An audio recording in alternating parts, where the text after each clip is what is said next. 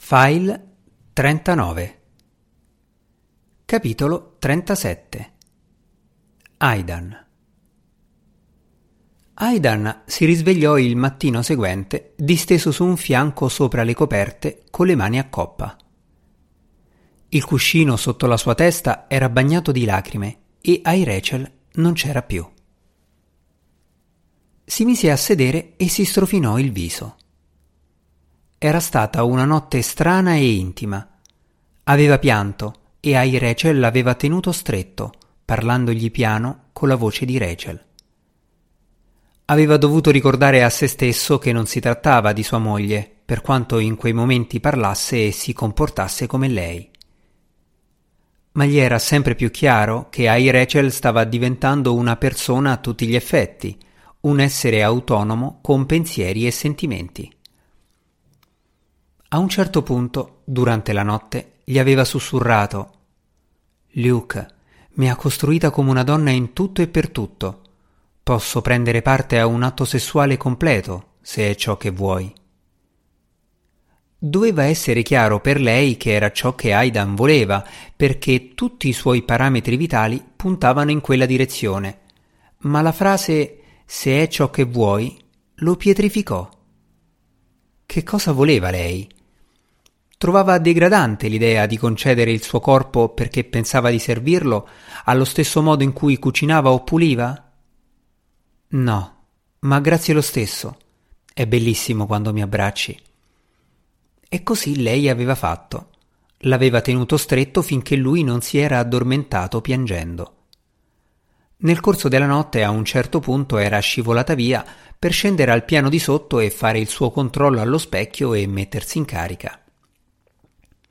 Aidan aveva dormito profondamente e si era svegliato senza ricordare cosa avesse sognato. Si sentiva sereno e calmo, ma sapeva che avrebbe dovuto pensare a quello che era successo fra loro due. In quel momento, però, aveva solo qualche ora per rimettersi in sesto, organizzare tutto e andare a prendere sua madre in ospedale. Si fece subito una doccia e ne uscì sentendosi più forte, se non addirittura più coraggioso.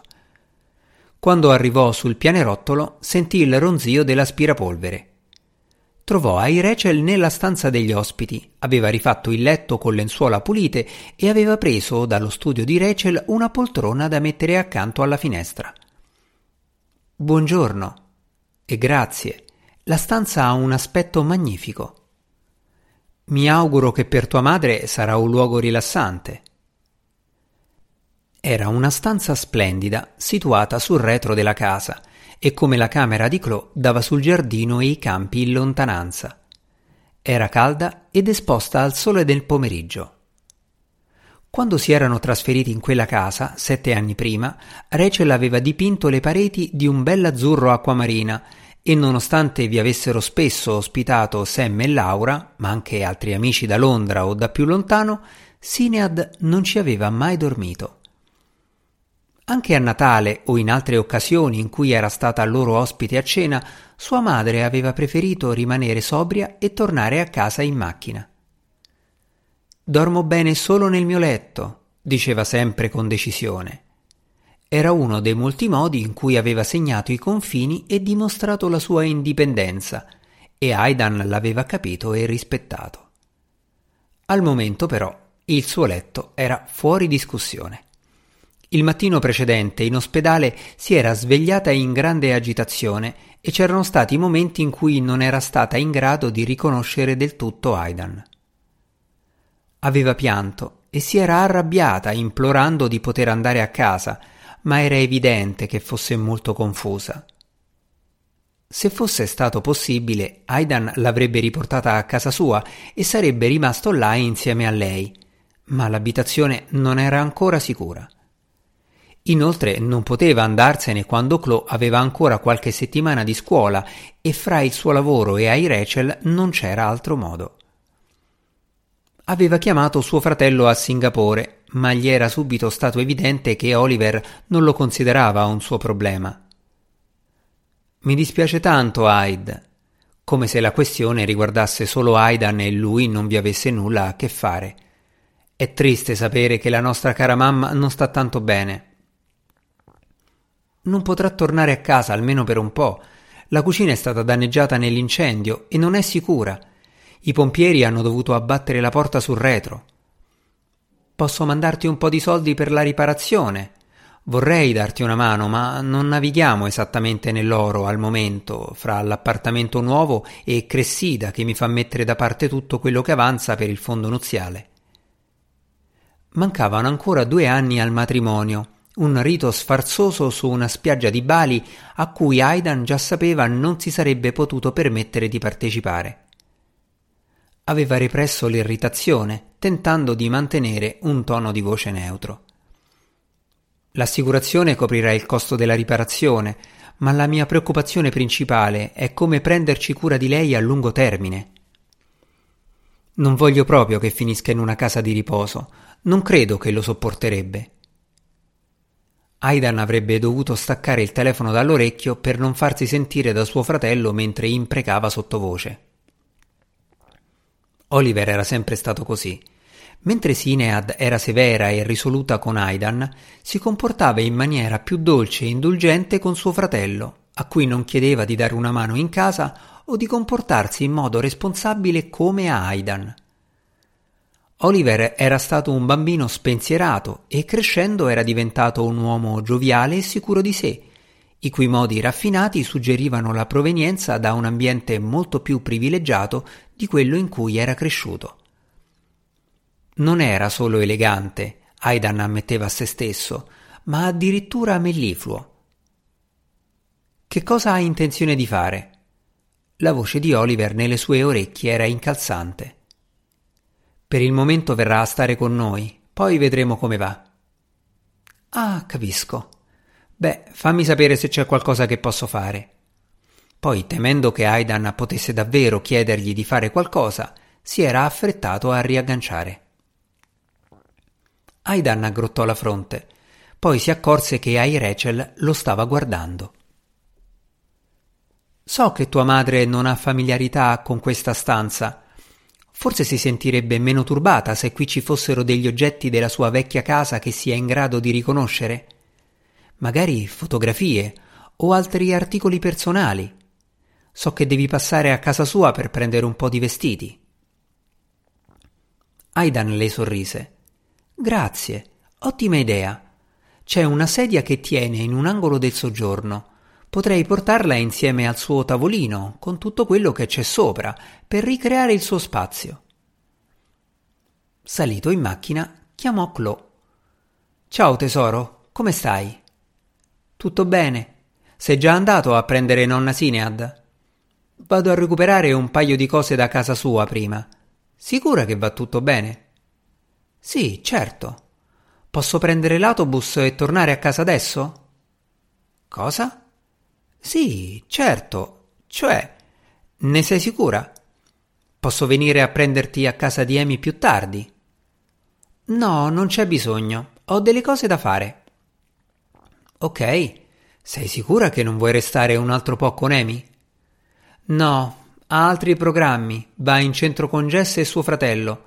Se ne staranno seduti in un bar a fissare lo schermo del televisore o qualcosa di simile, e io non ne ho proprio voglia. Aidan sapeva che avrebbe dovuto farle altre domande sull'argomento. Aveva intuito che Amy passava più tempo insieme a Jess e che le dinamiche dell'amicizia fra le tre ragazze stavano cambiando, ma non aveva né il tempo né le energie per farlo in quel momento. E dai, Chloe, vai con loro. Io starò fuori un po' e poi dovremmo aiutare nonna Sinead ad ambientarsi in casa. Esci con gente della tua età, divertiti un po'. Grazie papà, ma non ne ho voglia.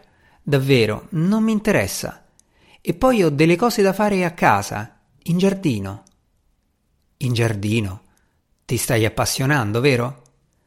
Sì, ho guardato gli schemi delle aiuole che ha fatto mamma e credo che abbia disposto male alcune piante. Se ho ragione, la Rudbeckia non fiorirà mai nella posizione in cui si trova ora, perché non ha abbastanza sole quindi ho pensato di spostarla e vedere come va. La Rudbeckia. Va bene. Aidan sorrise. Non mi metterei mai fra te e la Rudbecchia. Clo rise. Smettila di dire Rudbecchia. Inizia a sembrare strambo. Rudbecchia, Rudbecchia, Rudbecchia. Quanti anni hai? Cinque. Ora devo andare, papà. Ci vediamo a casa. Aidan premette il tasto dell'auricolare per terminare la chiamata. Era bello sentirla ridere e gli piaceva l'entusiasmo che emergeva dalla sua voce. Il giardinaggio. Chi l'avrebbe mai detto? Parcheggiò davanti a casa di sua madre. Dal davanti non si vedeva alcun danno. Sapeva che i vicini di Sinead, una gentile coppia italiana, tenevano d'occhio la casa e quando scese dall'auto vide la signora Olivelli che guardava fuori dalla finestra. La salutò e lei ricambiò il gesto con un'espressione compassionevole in viso. Entrò prima che la donna decidesse di uscire a parlargli. Era una persona gradevole, ma Aidan non pensava di poter sopportare l'enorme mole di chiacchiere a cui l'avrebbe sottoposto. Sapeva che avrebbe avuto un sacco di aneddoti su quando Sinead fosse peggiorata e non voleva sentirsi ancora di più in colpa per aver ignorato la situazione. In casa si chinò per raccogliere le lettere e i volantini sparpagliati sullo zerbino. Sebbene Sinead mancasse soltanto da un paio di giorni, la casa aveva un aspetto freddo e trascurato.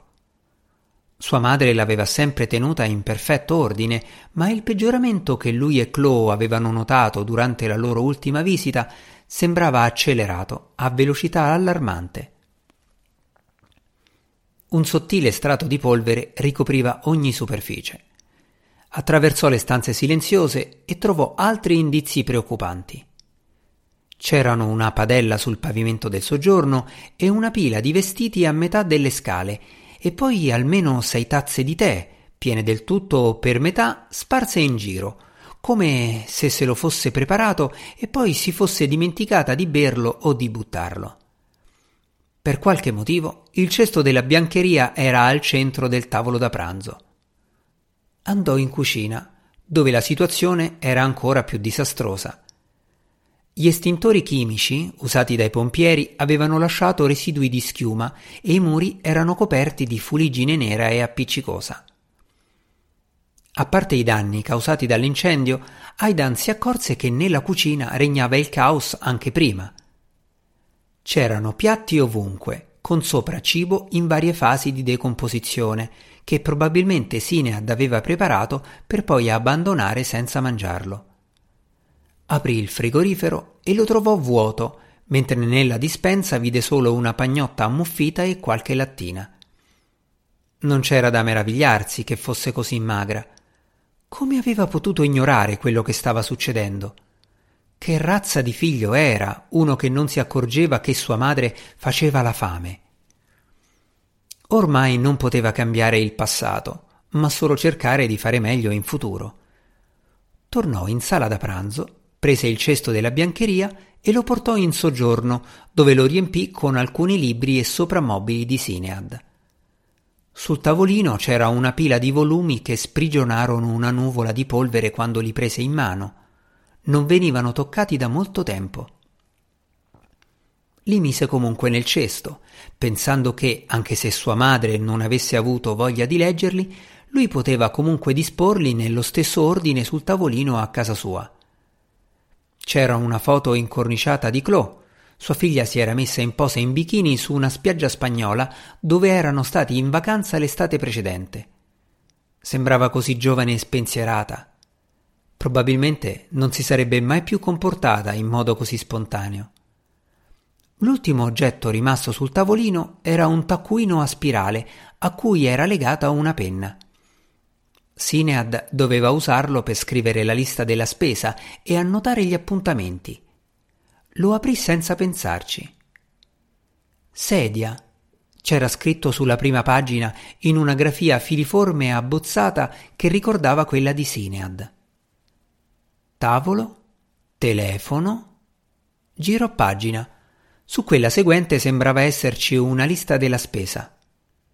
Pane, latte, verdura rossa e rotonda, pom. Le prime tre lettere finivano in una linea ondulata, come se il nome che stava scrivendo le fosse sfuggito dalla penna, svanendo nel vuoto. Sulla terza pagina aveva scritto Rachel è morta, incidente d'auto. E poi sotto, inciso sulla pagina in maiuscole nere, Ricordati di non parlare di Rachel quando chiami Aidan. C'erano altre pagine di appunti, molti dei quali incomprensibili. Aveva sicuramente usato il taccuino durante i suoi momenti di maggiore lucidità per cercare di tenere a mente le cose che doveva ricordare. Era uno straziante diario del suo peggioramento. Era ovvio che la questione di Rachel aveva preoccupato molto Sinead. Quando salì al piano di sopra per prendere i suoi vestiti, Aidan trovò un appunto accanto al telefono sul comodino. Rachel è morta, non chiamarla. Sarebbe stato comico se non fosse stato così tragico. Ci mise un po' a scegliere i vestiti da prendere. L'armadio che sua madre aveva sempre mantenuto in perfetto ordine era pieno di capi buttati alla rinfusa. La biancheria era mischiata a gonne, pantaloni e camicie, ma anche ad asciugamani e strofinacci. Andò in bagno per prendere i suoi prodotti per l'igiene e trovò un manometro dentro la vasca da bagno e un sette sale e pepe nell'armadietto. Verificò che tutte le porte e le finestre fossero ben chiuse e corse fuori di casa. All'ospedale Sinead era sorprendentemente calma e sembrò contenta di vederlo. Oggi ti dimettono, mamma. La porta sul retro di casa tua non è sicura quindi credo che sia meglio se stai da noi per un po'. Mi sembra una splendida idea. Aidanna si accorse con tristezza che sua madre aveva un tono di voce gioioso e un po' artefatto, quello che usava quando voleva fingere di capire cosa stesse succedendo. A proposito, dov'è casa tua?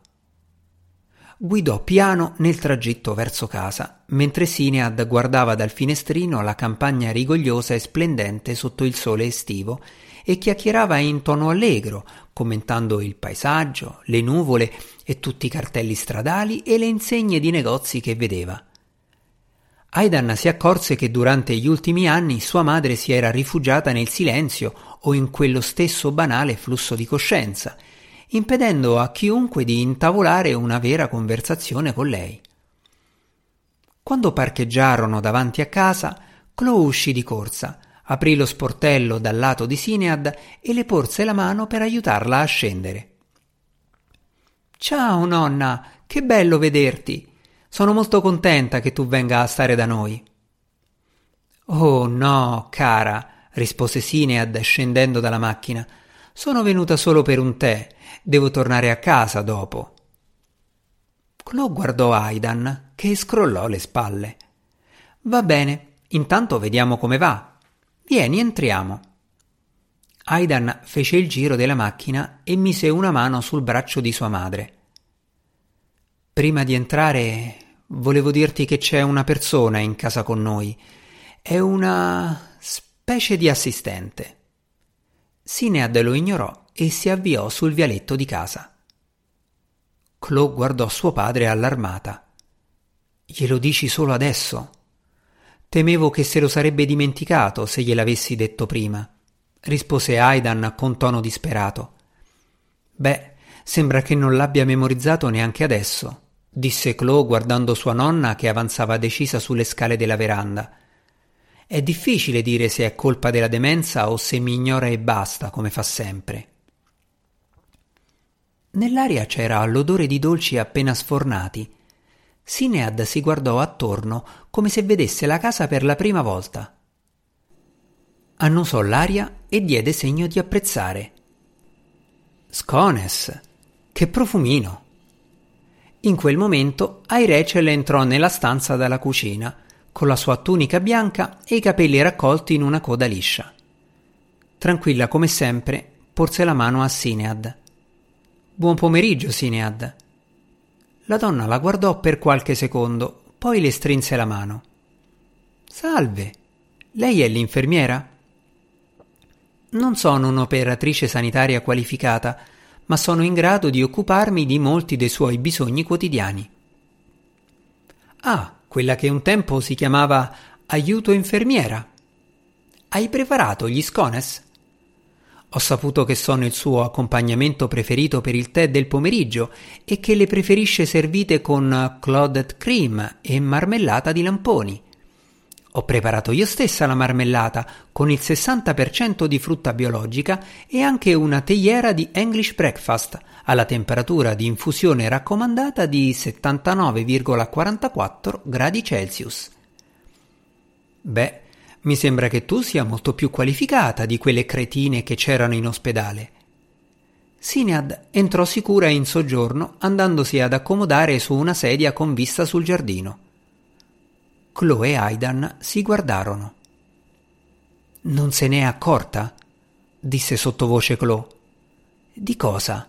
Del fatto che Rachel è un robot o del fatto che è esattamente uguale a tua madre? Di nessuna delle due cose, rispose Chloe sbalordita.